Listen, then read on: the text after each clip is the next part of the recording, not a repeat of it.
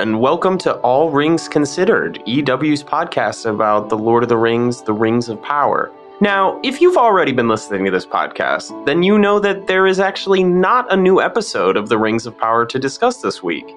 Season 1 has wrapped, all eight episodes are streaming on Amazon Prime Video, and now begins the long wait until Season 2. So instead, on this episode of All Rings Considered, we are journeying to the Undying Lands, the resting place of heroes and gods, to check in with a previous Lord of the Rings adaptation that has absolutely become immortal. That's right, we are talking about Peter Jackson's Lord of the Rings movies, the cinematic masterpieces that made big budget fantasy storytelling a viable model for the 21st century. Without them, we wouldn't have Game of Thrones, The Rings of Power, or certainly this podcast. I am EW writer Christian Holub, and I am joined as ever by my co host Devan Coggan. Devan, how are you dealing with Rings of Power withdrawal?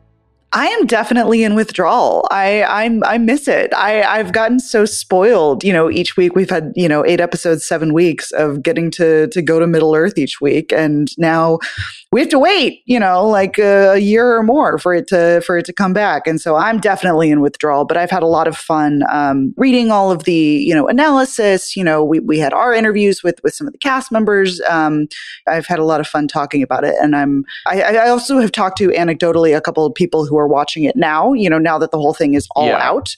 I know a lot of people were waiting for that. Yeah, I think we're going to be talking about this one for a long time, which I love because I could talk about Middle Earth all day, every day. right. I'm also interested, you know, since we did the week by week thing and we're always ana- analyzing the mysteries and the plot threads, I'm interested to see how that plays for people who are binging it who may have been spoiled by Twitter or something, you know. But, you know, there's an easy fix for uh, Lord of the Rings withdrawal, which is we always have the Jackson movies, specifically the extended editions. Hell And yeah. you know, I know you're in LA, the land of eternal sunshine, but here we are in New York. The weather's getting colder. The winter holiday season is approaching. I figure there's a lot of people out there who are gearing up or maybe already have started, uh, you know, an annual rewatch of these movies. Uh, my friends and I watch do a Star Wars marathon every year around this time. I'm sure lots of people do Lord of the Rings marathons. And I've also, I've, my family and I have turned them into Christmas movies. We like to pop them on on Christmas Eve a lot of the time.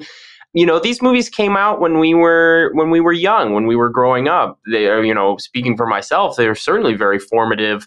I'd already read Lord of the Rings by that point, but they really brought it home. And and watching them and rewatching them over the years has solidified my fandom of Lord of the Rings and Tolkien as much as reading his actual books.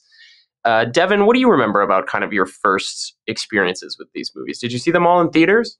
You know, I don't actually remember if I saw, I know I definitely saw Two Towers and Return of the King in theaters. I actually don't remember about Fellowship. I was like you, um, you know, introduced to the books first. I, you know, like many people, had a dad who read them to me. Yep, yep. Read me The Hobbit first, Read me the Hobbit. moved Yeah, and then moved right on to Lord of the Rings. And when I was very young, and I was like, oh yeah, there's like a lot of death and, and it's, it's a little intense, but I flip and loved it. Um, and yeah, I mean, these movies have always been a huge part of my life. I've I, I rewatched them, you know, like not to get all sappy, but like sometimes when I'm, you know, having uh, difficult moments in my own life, I mean, I, I I've turned to these as a comfort. I'm not a huge movie rewatcher all the time, but Mm. these are the movies that I rewatch constantly because I, I think there's something just really delightful in them. It's a, it's a, the world building is incredible. The performances are incredible. And I'm, I'm never not amazed by how well they still stand up. You know, we, we talk a lot about nostalgia and the things that we loved as a child. And these are films that are, have not only held up, but I think have even grown in esteem over the last 20 years. They were obviously very well celebrated at their time. You know, Return of the King swept the Oscars famously. But I think there's something their their legacy has kind of only grown as how one they shaped not only broader fantasy storytelling, you know, in Hollywood, but also like what a big budget fantasy story could look like. And the reason I love these movies are a lot of the same reason I love Tolkien's work is, you know, these themes of camaraderie and and you know fighting against evil and and the little guy triumphing in the face of you know insurmountable evil is is just And they're also just fun. They're just beautifully made. They're fun. They're fun to look at. The effects hold up. Everything is just like they're bangers. Every single one of them. There's not a bad movie among them. Absolutely. Yeah. They're funny, they're sad, they're thrilling. Um, all the effects hold up. Things get better with repeated watches you know, in the in the interest of that, today we're going to be structuring this episode kind of running down 10 of our favorite moments from the Jackson Lord of the Rings movies. Some of these will be, you know, of course, iconic moments that everybody remembers that will just nerd out a little bit. Uh, some of them also just like small moments that have really etched themselves in our brain over the years because that's the fun of these movies. It's just watching them again and again. I, I know that I notice things every time, especially when you're watching the extended that are like four hours long, that maybe it's a detail you didn't pay attention to last time. So, yeah. And I mean, this is something that, you know, if you've watched Rings of Power, if you've watched Game of Thrones, the Jackson movies are the classic example of they are the influence, they are the thing that got everybody going, and yet they still feel kind of unsurpassed in terms of quality and, and all those things we've been mentioning. So, why don't we get to it? Bring it on. Devan, do you want to start our top 10 countdown? I think I'm going to kick things off with an absolute banger of a scene. Um, mm-hmm. and one that should come as probably no surprise to anyone who knows me because this was extremely formative in not only, you know, kind of shaping who I am, but like also my interests is we got to go with Eowyn killing the Witch King. It is a perfect moment in a perfect film. Everything about it rules. Miranda Otto's performance incredible. It still makes me cry 20 years later. It's a it's a beautiful adaptation of of the scene that happens in the book. We we talked about this on the podcast before, but one of my favorite things about Tolkien's work is most of it is just him being like, eh, I think I could do Macbeth better. Like screw yeah. Shakespeare. this yeah. is a very, you know, we, we get to that with, um, you know, when Birnam Wood comes to Dunsinane with the, with the Ents. And we get that here with No Man Can Kill Me. And in Macbeth, obviously it's, it's, or No Man Born of Woman Can Kill Me. And he's like, I was born via C-section.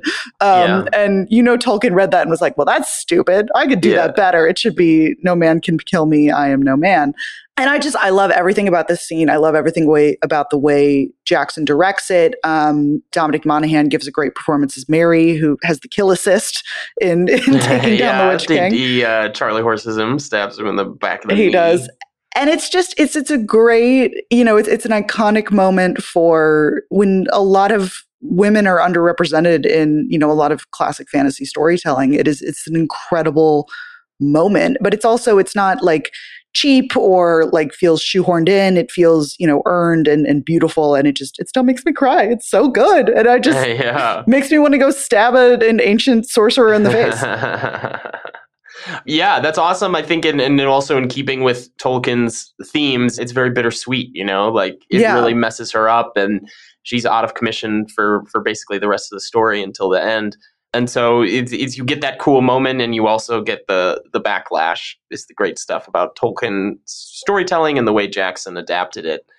Um, all right you started things off pretty hot with a, a, a, big crazy moment. So i'm going to go next to a moment that i love and that i really love more every time i watch the two towers. It's a small moment but i think it's very important and telling. And it's after the exorcism of Theoden. I'm actually kind of wrapping this in. People who know me um, know that probably know that I love the exorcism of Theoden when when Gandalf kind of banishes uh, Saruman and Grima's hold over Theoden. I think that's an amazing scene. You know, I've had some sicknesses this year. I was I had COVID, uh, you know, around Memorial Day, and and I had a horrible sinus infection uh, a couple weeks ago that laid me out for a while, and uh, and coming back out of a sickness always feels like kind of Theoden, you know, standing up at Edoras, holding his sword. And I love that scene. But there's a small moment that is kind of the coda to that scene where Theoden wakes up, throws Grima out, gets Saruman out of his body, and the first question he asks is, "Where's Theodred? Where's my son?" Uh, yeah. Uh, because he's kind of forgotten that his son, his only son uh, died while he was sick and twisted, and so Gandalf takes him to the the Simbelmynë Mounds. In the extended edition, you kind of get actually a funeral procession where Eowyn sings a song. Not my favorite extended scene, but I do love this coda where, where Gandalf and Theoden are standing among the Simbelmynë Mounds, and uh, Theoden is really pondering the end of his line and the end of his house because his son has died. He said he, ha- he has an amazing line that um, I know my dad loves, which is no parent should have to bury their child, that this Yeah. is wrong, that he's dead and I'm alive. An adaptation of a similar line in the book. And Gandalf, to comfort him, you know, is showing off some of his Maiar knowledge and is just like, but but talking in in mythic terms that Theoden would understand. He says Theodred was brave in life. He he was brave when he died. He'll be in Valhalla, you know, because the Rohirrim are kind of Norse, I would say, in, in some Mhm. ways. Uh, he's in the halls of your fathers, and this is the the myth of the consolation. Like there's an afterlife, and and he's there. Don't worry about it. Like he's doing great, and uh, Bernard Hill's acting in the scene is just incredible because Gandalf says that, and it cuts to Theoden, and he's just bawling like a baby because all the mythic consolation in the world, all the assurances of the Valar and the Maiar, and whatever spirits he believes in, doesn't change the fact that his son is gone and, and he can't hold him or, or look him in the eye anymore. I just think that's incredible. Uh, as people who know Tolkien know, he was a survivor of World War One, and it really informs most of the legendarium that experience and and I think this this is a great example of it that just like yeah dying sucks and like as much as this story makes war and fighting look cool it also has a cost and and there's just nothing that can replace a human life. So not to get too down I, I just love the bittersweetness of it. I think it's performed incredibly well. And it's one of those small moments that you know you're watching the first 50 times or whatever and maybe you're like okay yeah but like when's helm's deep happening? And then the more time i spend with these movies the more times i watch two towers that scene really sticks out to me as uh, very important and i just love it and and shout out to Ian McKellen's performance, especially here. I mean, he's extraordinary throughout the entire trilogy, but but really, there's you know that small conversation with with Bernard Hill is is really really lovely.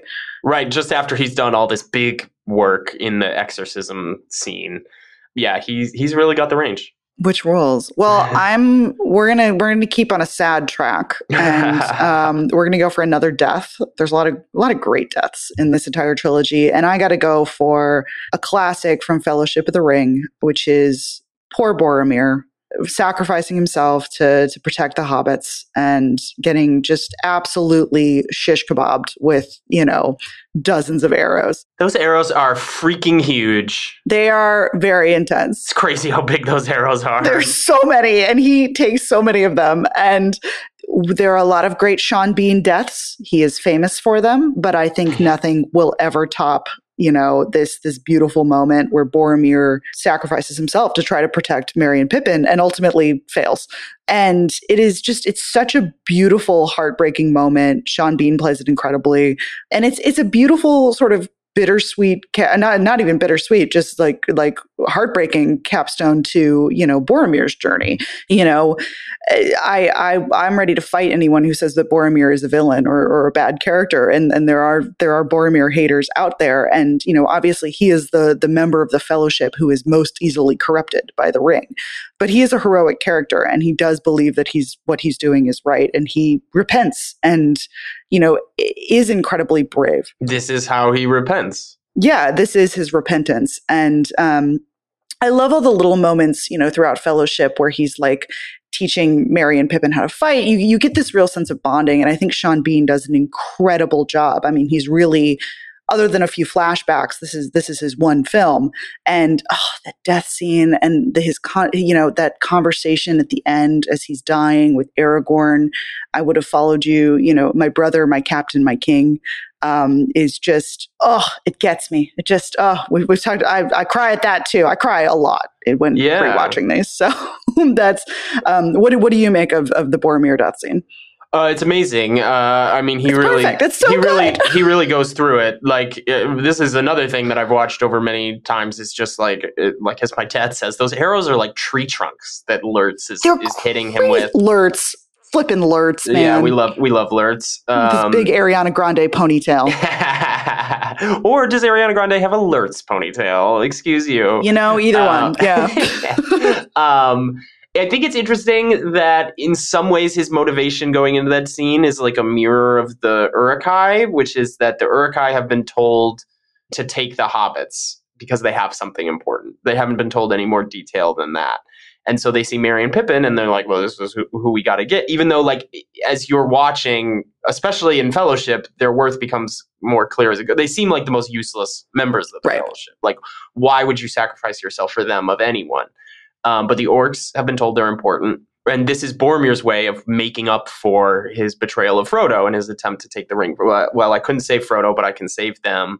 He also has these moments of friendship with Merry and Pippin throughout the movie. Like he's teaching them sword fighting and stuff. He he takes them with him over the bridge when they're jumping the bridge in Khazad-dûm.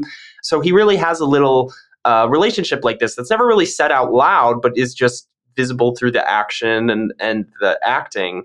Um, that makes it very sweet. Yeah, it's also Big Brother vibes. I mean, we learn later that he is, you know, famously a big brother to Yeah. Faramir, and you Uh-huh. get echoes of that where he is he is a protective big brother, and he does feel a sense of duty. which differentiates him from Aragorn, who is used to being a loner, is not used to uh, Yes. be like kind of learns his friendship with Gimli and Legolas, especially over the course of Two Towers. He's used to being on his own, not telling anybody anything, keeping everybody at arm's length. So you get that great, and then of course the great reconciliation between him and Aragorn is so great. Not you know, I wouldn't call it homoerotic, but like male love or like dude love, like from Scrubs the bromance. musical. It's a bromance, and just uh, two guys showing love for each other is really great. eh, that's just a really great moment of it. I've read powerful essays by writers about how much that moment kind of meant to them. It's all good. And is there anything else? Oh yeah, I also think that it's a great achievement in adaptation because people who've read the books know that Boromir's death actually happens at the beginning of Two Towers Yes, the book. And I just think it works so much better this way. Like it's a climax for the movie. You know, a death right at the beginning of a new movie or story doesn't really make sense.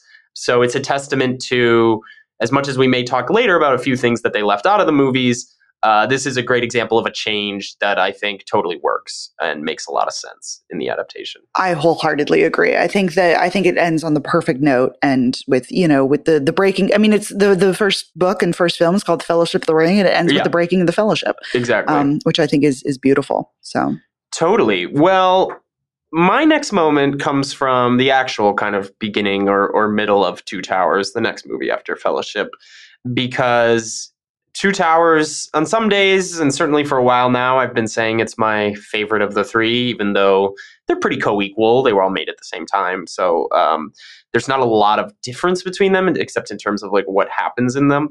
And one of the great things about Two Towers, and something we haven't mentioned yet, but a major, major example of these movies' influence on cinema is Andy Serkis's entrance as Gollum. hell yeah, He's inventing in the course of this filming motion capture technology that is now taken for granted in Hollywood, is in everything. You know, in things like The Mandalorian and modern Star Wars stuff, they make the entire show that way. But he's inventing it for the first time.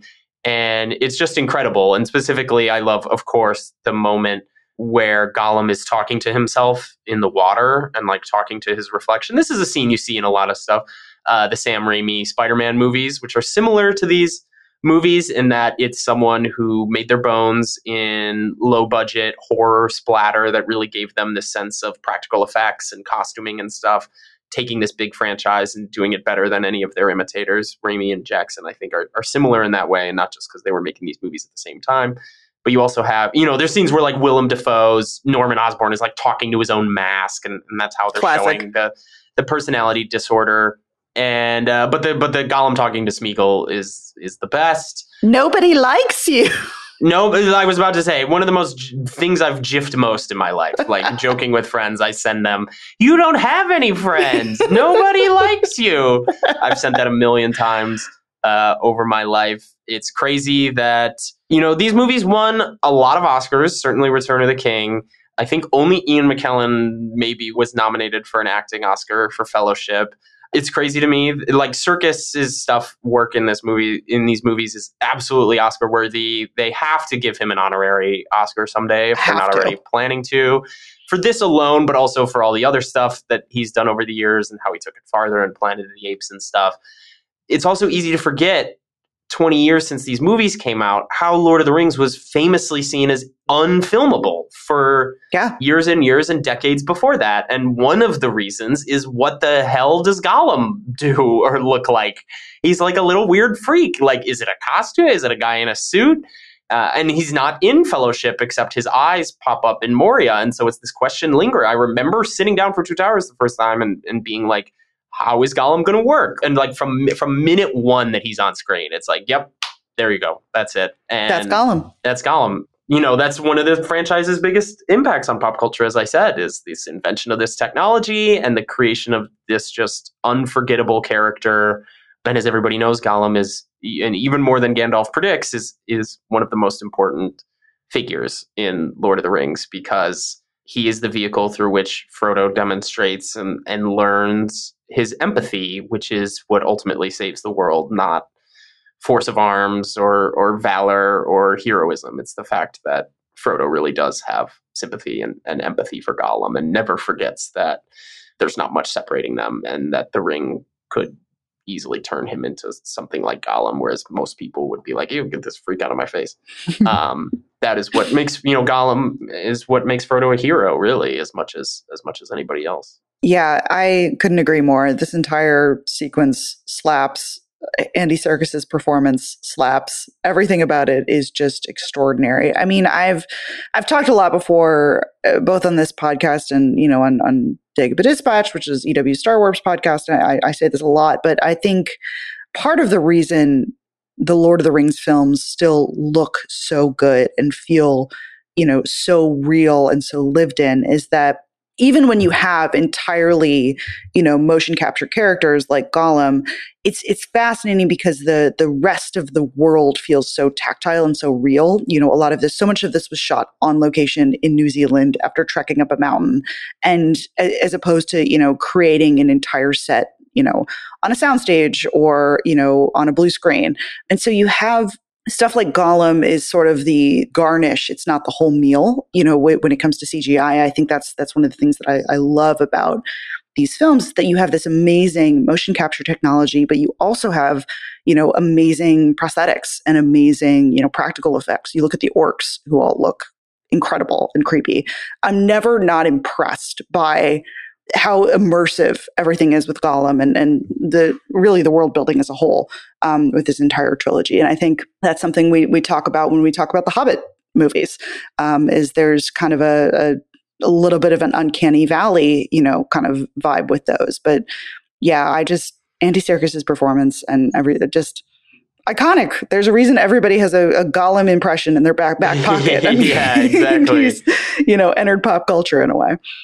Yeah, and before we move on to your next pick, I just I did have to read the Gandalf line a little bit because this line is about Gollum, and it and yet I think it's so uh, relevant to real life and morality that you know many that live deserve death, some that die deserve life. Can you give it to them, Frodo? Then do not be so eager to deal out death and judgment.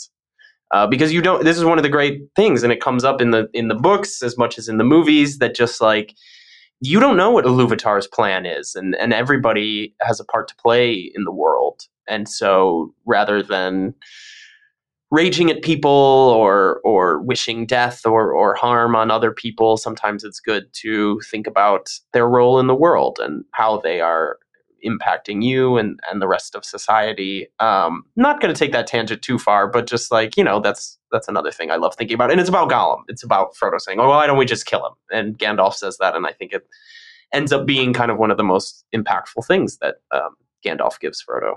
I love it. Yeah, you've picked two very good Gandalf like wisdom. I mean, I love I love Gandalf. you? I'm shocked.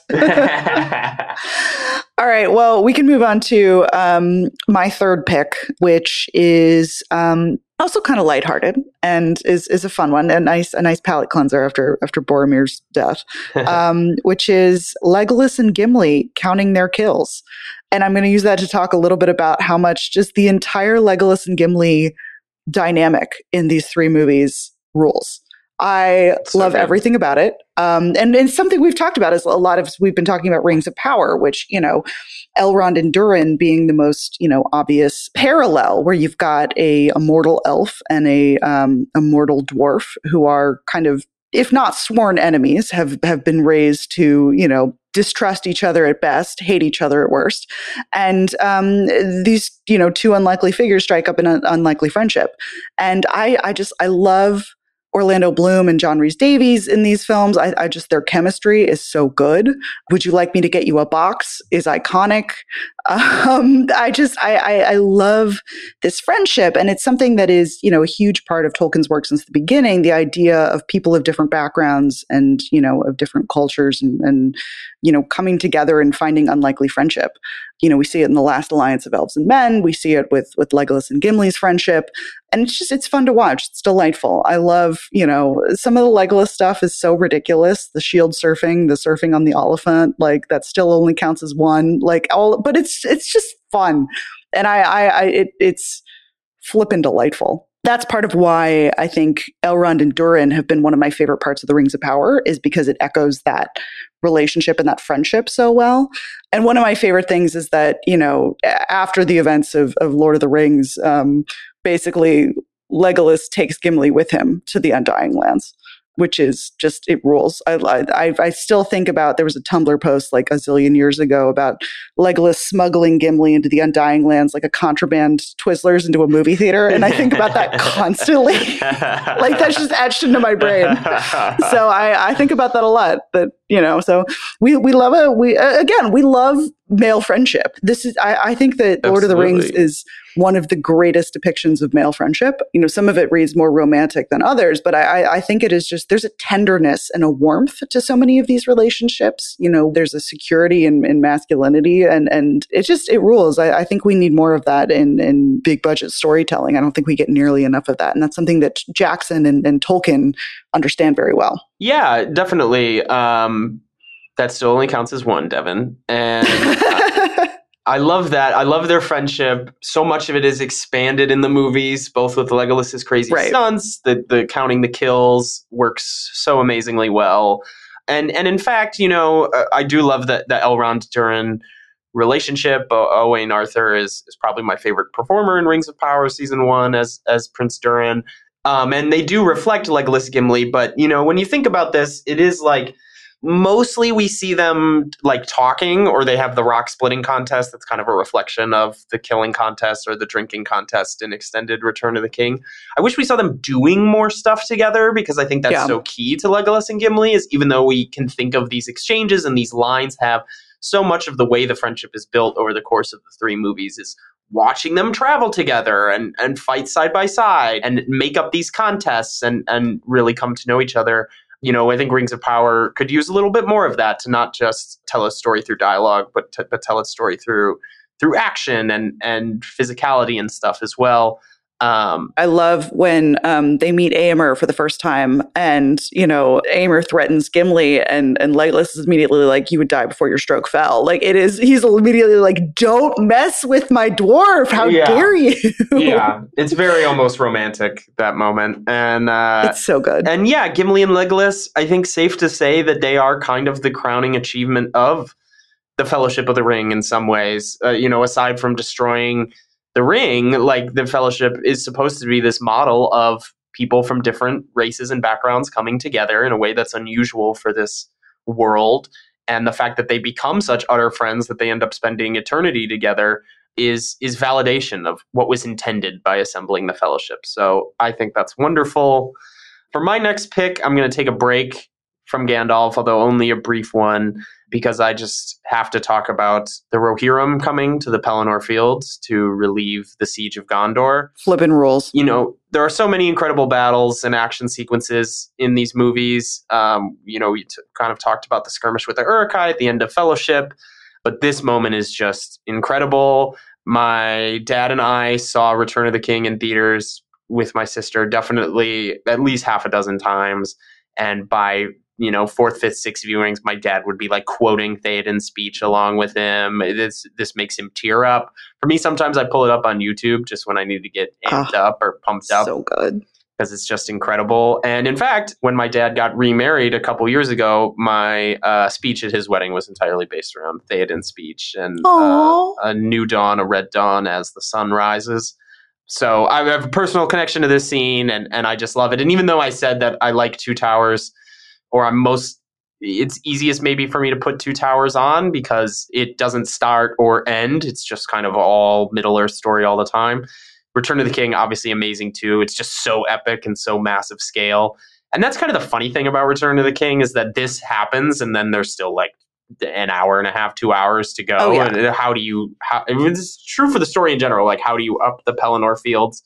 Because it's just so incredible.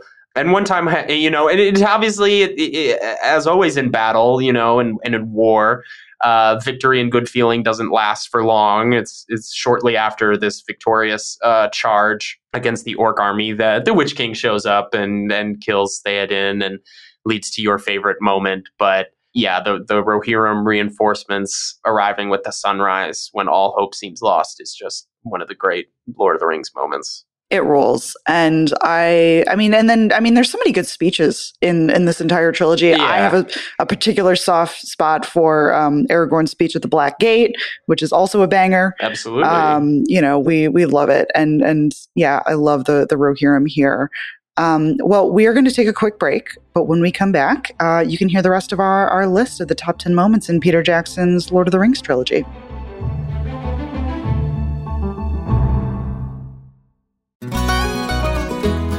Hey everyone, I'm Sid Evans, editor in chief of Southern Living and host of Biscuits and Jam. Since 2020, I've been interviewing musicians, chefs, authors, and other Southern icons about their family traditions, their faith, their favorite meals, and of course, what it means to be Southern. And I'm excited to announce season five of our award winning podcast. Join me every Tuesday for new conversations with some of the most interesting and influential Southerners around. Be sure to follow Biscuits and Jam wherever you get your podcasts. You can also find us online at southernliving.com slash biscuits and jam.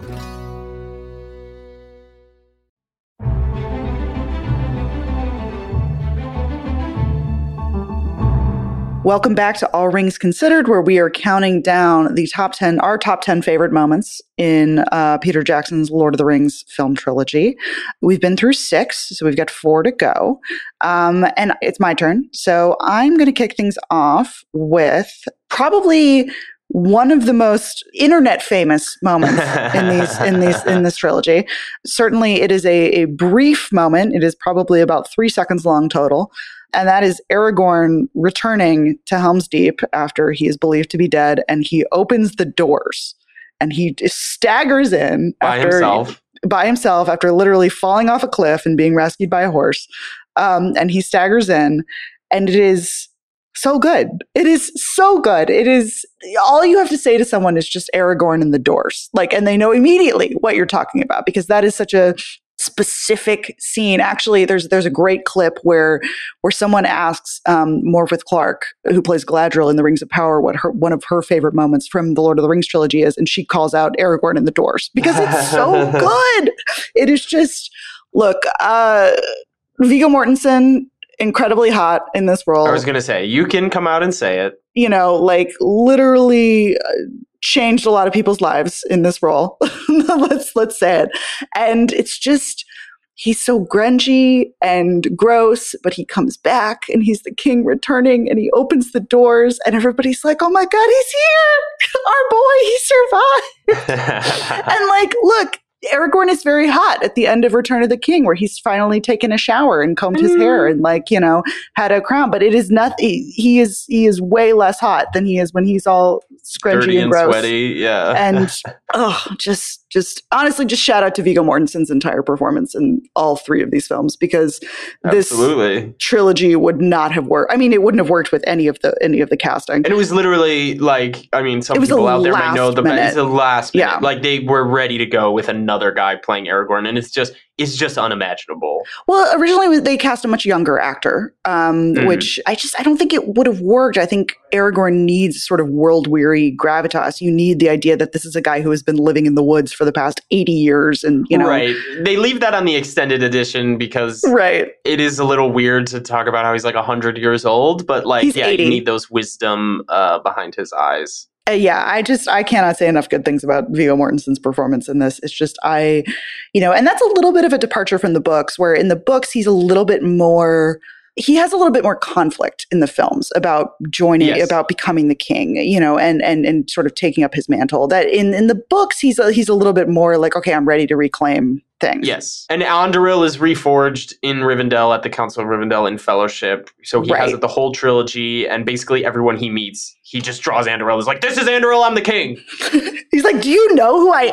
That's not the Viggo. Like we were like the Eomer face off that we were talking about in the books. He pulls out Anduril and he's like, I'm the king of Gondor. So like, don't try anything. And like, that's not what Viggo's character. It's it, it, it's this much more interesting arc of a guy who's been so used to hiding who he is. Now that the time has come, feels really reluctant about. Uh, taking that step and is always doubting himself. So it really becomes a, com- a compelling character arc through the three movies. And, and Two Towers is really kind of the turning point where he's kind of forced to step into this leadership role because whether he's a king or not, he has this knowledge and this charisma and this power and this leadership that's really needed uh, when the Rohirrim have their backs against the walls, literally in this mountain gorge. And by coming in through the doors, he gives them what they needed to overcome the siege. Um, you know, my sister growing up was definitely a Legolas girl. She always lost her mind at the at the stunts and the shield surfing and the Oliphaunt. I think for millennial women of a certain age, I there are two types. You are either an Aragorn girl or a Legolas girl. Yeah. Legolas is a very pretty boy. He is very handsome. He's got great hair. He does cool backflips and stuff. Never sweaty or he even would dirty. be he would he like walks on um, snow, doesn't even sink into the snow. Yeah. Um, he would treat you very well. He's a gentleman. but Aragorn, Aragorn's where it's at, man. Aragorn forever. And on that note, I'm going to hand it back over to you for, for your next pick. I will happily take it, and I will uh, talk about um, another pairing that is unlike some of the other ones we talked about, not romantic or friendly, um, but is one of the great adversary pairings in the series, which is Gandalf's fight with the Balrog. The Hell fight's yeah. so good, uh, we needed to see it twice. Because as much as I love it in Fellowship, I love that it gets replayed not once but twice over the course of the Two Towers movie. Another great creative choice in adaptation. You know, Gandalf recounts it in Two Towers, the book, but and much of much of his lines and stuff are just taken directly from Tolkien. But it's incredible. I mean, again, we were kids when these came out, so you know, girls may have been uh, arguing over over Legolas or Aragorn. Guys, uh, myself included, anytime you found a sizable stick, you just lifted it in the air and said, "You shall not pass." Oh, to be clear, I did that too. You're right. Well, you I did that too. What, you know, so that, I mean, you gotta, you have to. Yeah. Iconic. I have to recite the speech, which is. Of course, you have to. I am a servant of the secret fire, wielder of the flame of Anor. The dark fire shall not avail you, flame of Udun. Go back to the shadow. This is also relevant to Rings of Power because Udun was actually the name of the big battle episode, episode six, that ends with Mount Doom being activated. The episode title is Udun, which uh, basically just means doom in Tolkien's language and is what Gandalf calls the Balrog. I mean, I love that speech. I've had it memorized for most of my life, and I just think about it so much uh, because none of those terms are really explained. Not least because Gandalf just falls into a pit after, so he's not just like, like. "Here's what I meant." But I think it's it's it as far as mystical nonsense words, which are obviously such a big part of fantasy of this genre of, of fantasy like this is like you know how do you make something sound ethereal and epic? There's so much actual meaning i feel like contained in here uh, you know that i am a servant of the secret fire.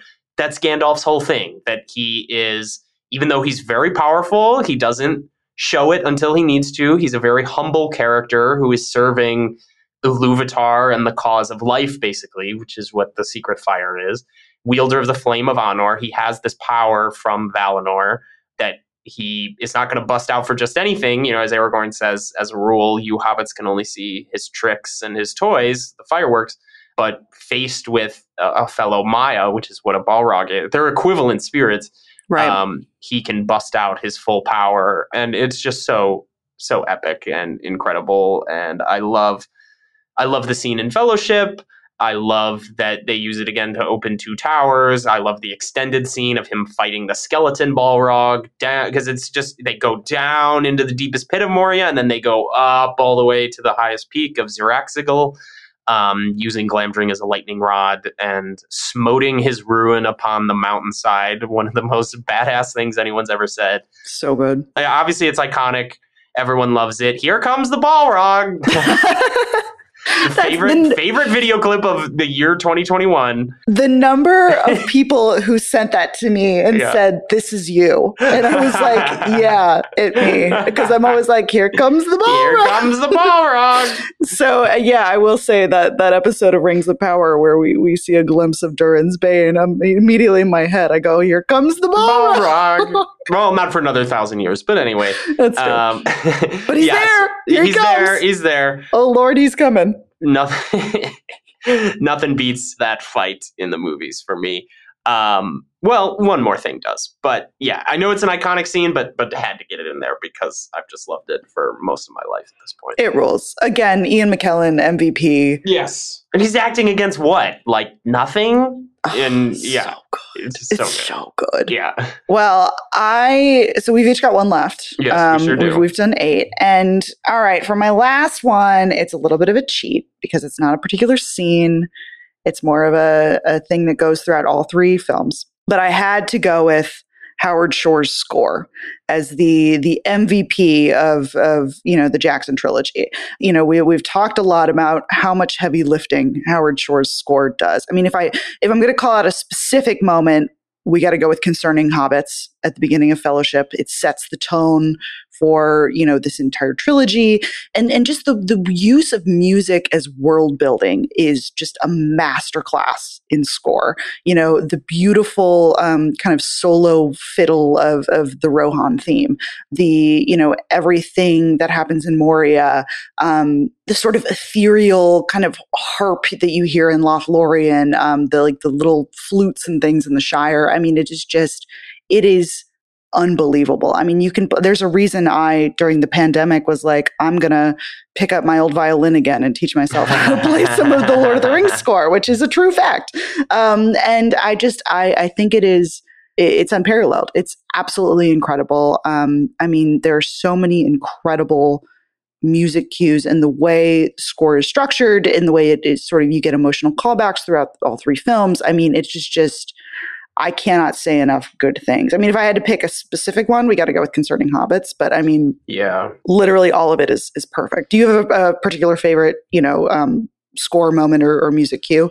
Uh, the Rohan theme in Edoras is, is also really Rules. good, and if So I'm ever good. in New Zealand, that's probably why I would want to go see the Edoras set, is because the the Howard Shore theme for that is so good. But having just rewatched uh, Fellowship Extended Edition when I was uh, sick recently, the concern there's nothing like the Concerning Hobbits montage, especially what you're saying in terms of world building and stuff. Like obviously you have the the opening minutes with the Galadriel narration and the Last Alliance, and that does a lot of world building, but you know hobbits are so key to the story and you really need to know who they are and what they're like and that score is so integral and it's funny to then grow up and learn that aside from the lord of the rings movies uh, howard shore has mostly uh, composed david cronenberg movies and that's his Yeah. main creative partner which is a little bit of a different tone than oh we love these hobbits but including one of those movies is uh, a history of violence which also stars viggo and is funny and kind of gives that movie a little bit a little bit more of like an lotr uh, connective tissue. You know, if you love Viggo in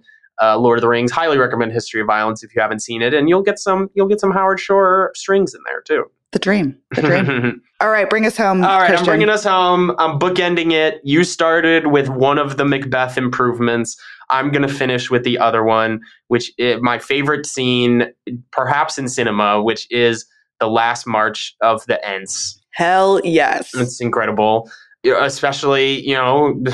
Movies came out 20 years ago. Climate change only gets worse and worse every year as all the Sarumans of the world continue to pull the earth apart and turn all trees into lumber and, and wood for fast furniture or clearing farmland or whatever else.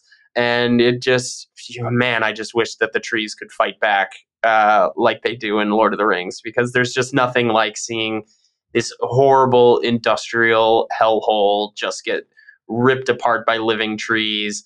Uh, release the river. I quote that a lot too. Flooding it.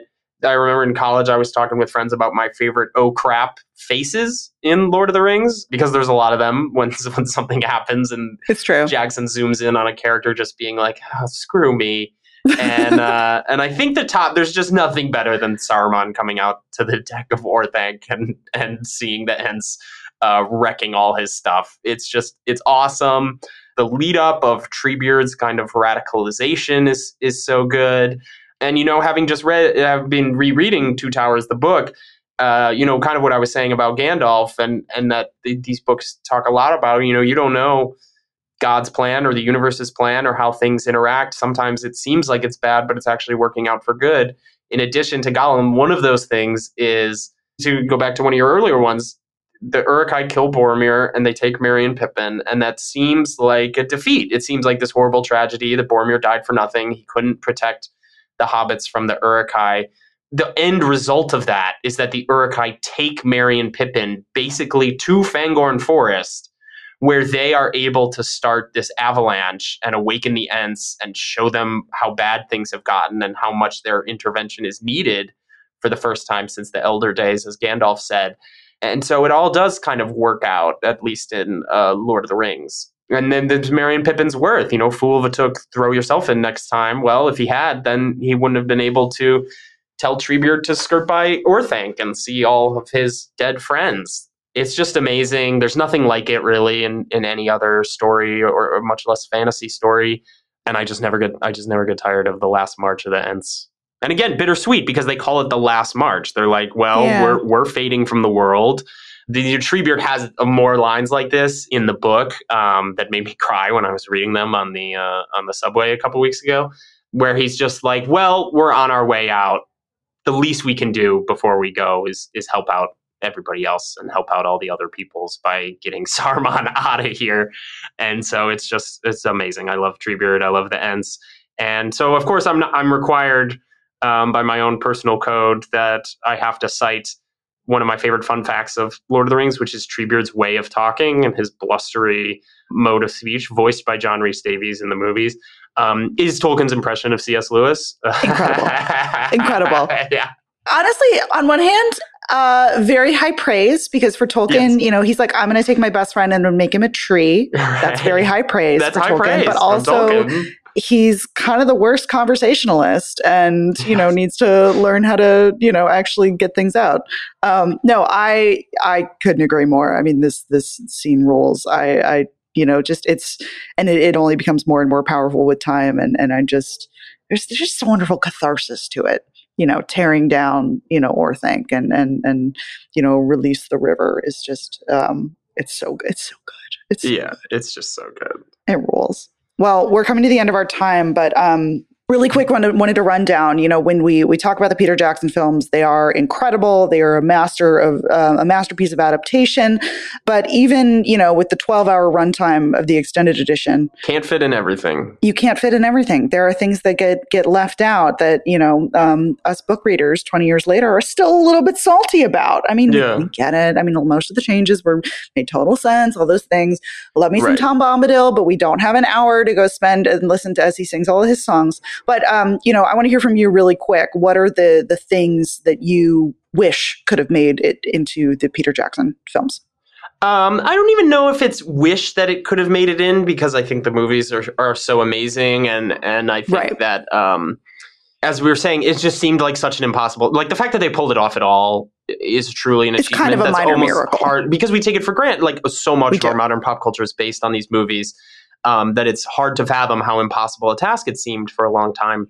And so I can't really fault them for changes they made. Probably the thing that's most missing that most Tolkien nerds would agree is the thing that's most left out. You know, Bombadil's kind of the jokey answer that has become less of a joke over time because we actually do love hey, Tom Dole, Bombadil. Mary Dole. Hey, Dole, Mary Dole. His songs are amazing. They're bangers. Go read Fellowship. Um, the Scouring of the Shire, I think, yeah. is really important to the arc of the story and to what Tolkien's saying about kind of what I was mentioning before, like the uselessness of war, and that however valorous and heroic it is, it leads to carnage, and, and to these cascading effects, and that you can't go make war somewhere else and come home and the war won't follow you. And I understand why it's not in the movie. The Return of the King is already one of the longest mainstream movies ever made and, extended. There's all this stuff to do. And it really does mess up the flow of, you know, the destruction of the ring does seem less, it's harder to wrap up. The destruction of the ring seems less cathartic if there's also still this problem to deal with. But I'm sure you would agree it's a, uh, it's an important part of Tolkien's story, and and is probably the one thing that I think most Tolkien heads would agree is is is an unfortunate absence from the movies. Agreed. I think that's the one that that I miss the most. I mean, there's a lot of little things that I love. I, I love, you know, the Hobbit's journey through the old forest and the Barrow Downs and all of that. And um, but yeah, I, I think the scouring of the Shire. Yeah, and I also I just want to add one thing before we go, which is just that um, we were talking about Gimli and Legolas's friendship. This has been a funny rediscovery for me on my latest read that Galadriel's impact on Gimli is almost as massive as his friendship with Legolas, and basically throughout the rest of the story, he just talks about Galadriel to any to everyone because they're always like, "Well, we went through Lothlorien," and then some character like Eomer, for instance, will just be like, "Oh yeah, that witch or whatever," and Gimli's like, "I'll fight you right now. you say one bad thing about her." Uh, it's pretty amusing because, like, I'd totally forgotten about it because it's totally absent from the movies, and I under, understandably. Um, Cate Blanchett's Galadriel has a very specific vibe, and she doesn't get a ton of time with the Fellowship in the movie because you got to keep things moving. But uh, that's been a very funny rediscovery. Is is what an impact Galadriel has has on Gimli. That's how I feel about Rings of Power. I'm like, are you talking crap about Galadriel? I will fight you. like, how dare you? No, yeah, there's just like so many lovely character moments that I, I love. There's a lot of minor characters, the Grey Company and and Halbarad who who come, you know, in in Return of the King. I love Elrond's sons, Elladan and Elrohir. Shout out to them. Yeah, yeah. Imrahil, the Swan Prince, like all these characters that nobody cares about. Um, and one of my favorite lines in the book, as we were talking about, you know, Ian McKellen and, and Saruman and, and, and Gandalf, is I love that bit where Saruman reveals himself and he's like, I am no longer Saruman the White. I am Saruman of many colors and blah, yeah. blah, blah. And Gandalf just goes, Yeah, I liked white better. I liked white it's better. Incredible, iconic line. So yeah. anyway, there are, there's so many great things to, to discover in, in Tolkien's books and, and, and the films. But man, the films. The so films, cool. they're amazing. You can watch them anytime. I love watching them. And I love talking about Tolkien with you, Devan. And I hope everyone out there uh, has enjoyed listening to all rings considered so far. Absolutely. Well, thank you all so much for joining us. And we've still got a lot of fun things in the works. Just because Rings of Power is over doesn't mean that our, our journey into Middle Earth is not complete. So uh, please uh, like and follow the podcast wherever you get your podcasts. Leave us a review on Apple Podcasts um, and come find us on social media. Um, I'm at Devan Coggan. Christian is at CM Holub. And come tell us uh, about your favorite moments in yeah, the Lord of please. the Rings. If we didn't mention any, I mean, we could go for another three hours just talking about things that we love. But we um, can go forever on Twitter, so. This is true. Come find us. See you in Middle Earth. Exactly. Thank you all so much for listening, um, and we will see you next time.